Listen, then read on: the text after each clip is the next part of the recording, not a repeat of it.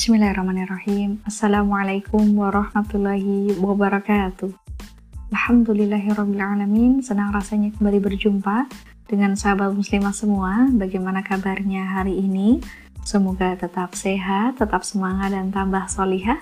Semoga hari ini menjadi hari yang lebih baik daripada hari kemarin, dan semoga hari esok menjadi hari yang lebih baik daripada hari ini.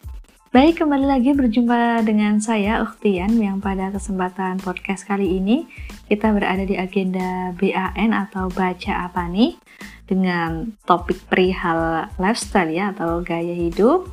Kita akan membacakan salah satu opini dari website muslimanews.com. Mari sama-sama kita simak. Judulnya, Pernikahan Live di Televisi Tak Sekedar Sensasi. Penulis Ragil Rahayu SE.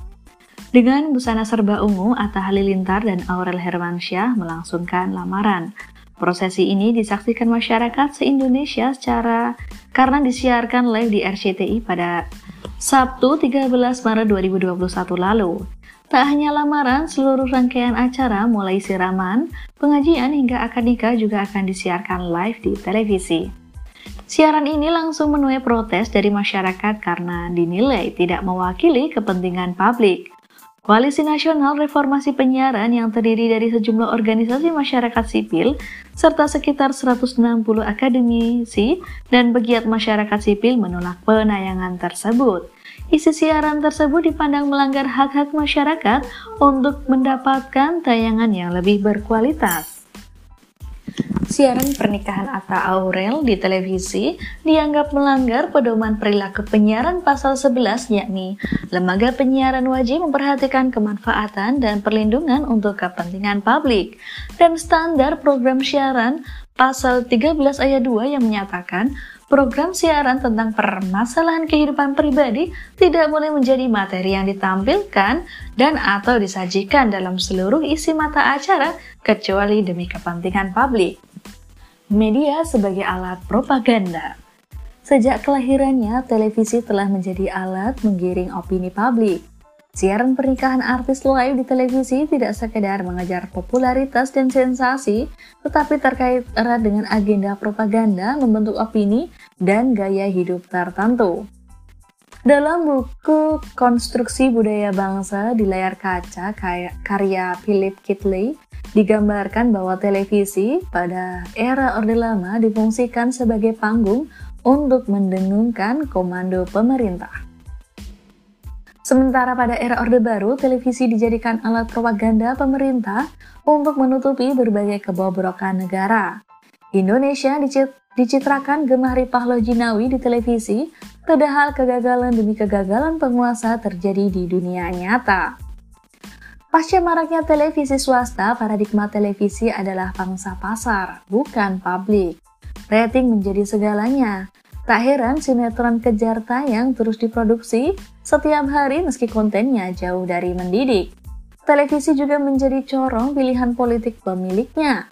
Hal ini kita saksikan menjelang Pilpres lalu, yang mana sebuah stasiun televisi memuja capres A dan membanting calon B sementara stasiun televisi rival melakukan hal sebaliknya.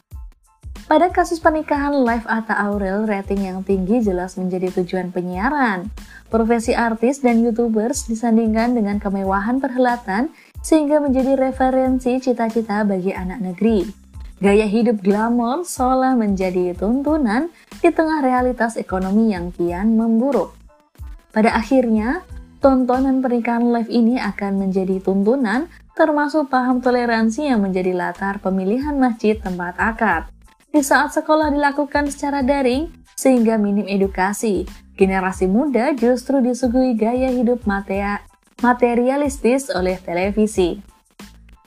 Di saat para orang tua berjuang menyisihkan uang belanja demi membelikan buku bacaan bergizi untuk buah hati, juga para ulama berjuang menanamkan takofah, pembentuk kepribadian islami, media televisi hadir dengan tayangan yang kontraproduktif.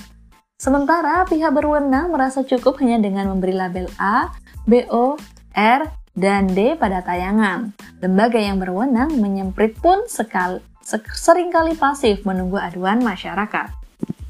Perang hibrida Kini, pada era digital, propaganda opini tak hanya melalui saluran televisi. Dunia cyber menjadi jalan efektif untuk menggiring, menggiring opini. Berita faktual tumpang tindih dengan informasi sampah, hoax, dan pencitraan. Netizen tiap detik diprovokasi untuk menjadi konsumtif. Demi subscribe, para YouTubers membuat konten prank yang jauh dari adab. Lifestyle ala sekuler liberal didengungkan secara halus melalui tayangan traveling, kuliner, maupun unboxing. Maka terjadilah perang hibrida yaitu strategi militer yang memadukan antara perang konvensional, perang yang tidak teratur, dan ancaman cyber warfare. Baik berupa serangan nuklir, senjata biologi dan kimia, alat peledak informasi, dan perang informasi. Hal itu dapat dilihat dari banyaknya informasi hoax disinformasi, dan post-truth yang berkembang di tengah-tengah masyarakat. Pengamat militer dan intelijen yang juga dosen Universitas Pertahanan atau UNHAN, Tias Kertopati menyatakan, perlu diketahui kita tengah menghadapi perang hibrid, di situ bercampurlah yang namanya nir-militer, non-militer, dan militer.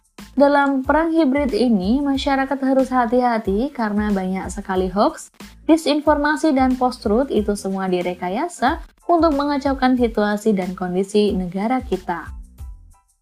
Dikutip dari Sindonews.com 12 Maret 2021, perang informasi ini merusak pemahaman umat dan menjauhkannya dari Islam. Jika pun Islam diaruskan media, wujudnya adalah Islam moderat ala barat, bukan Islam kafah. Media telah menjadi alat perang pemikiran atau Ghazwul Fikr menyerang Islam. Ghazwul al-Fikr pertama kali diterapkan Napoleon Bonaparte, Prancis, saat menaklukkan Mesir sebagai awal sejarah dimulainya perang yang menyerang pemikiran umat Islam. Perang pemikiran ini menyerang peradaban, falsafah, akidah, pemahaman, dan pengamalan agama yang benar dari umat. Perang pemikiran terus dilancarkan Barat melalui berbagai cara sehingga khilafah Islamiyah runtuh dan umat makin jauh dari ideologi Islam.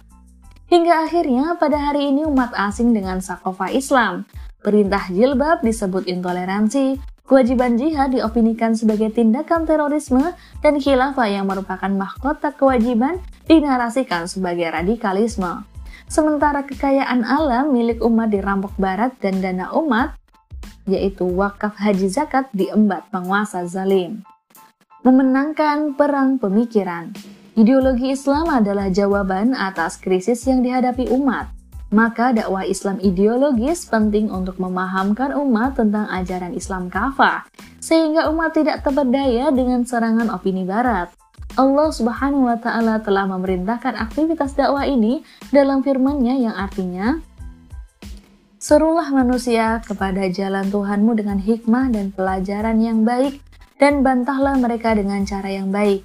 Sesungguhnya Tuhanmu dialah yang lebih mengetahui tentang siapa yang tersesat dari jalannya, dan dialah yang lebih mengetahui orang-orang yang mendapat petunjuk.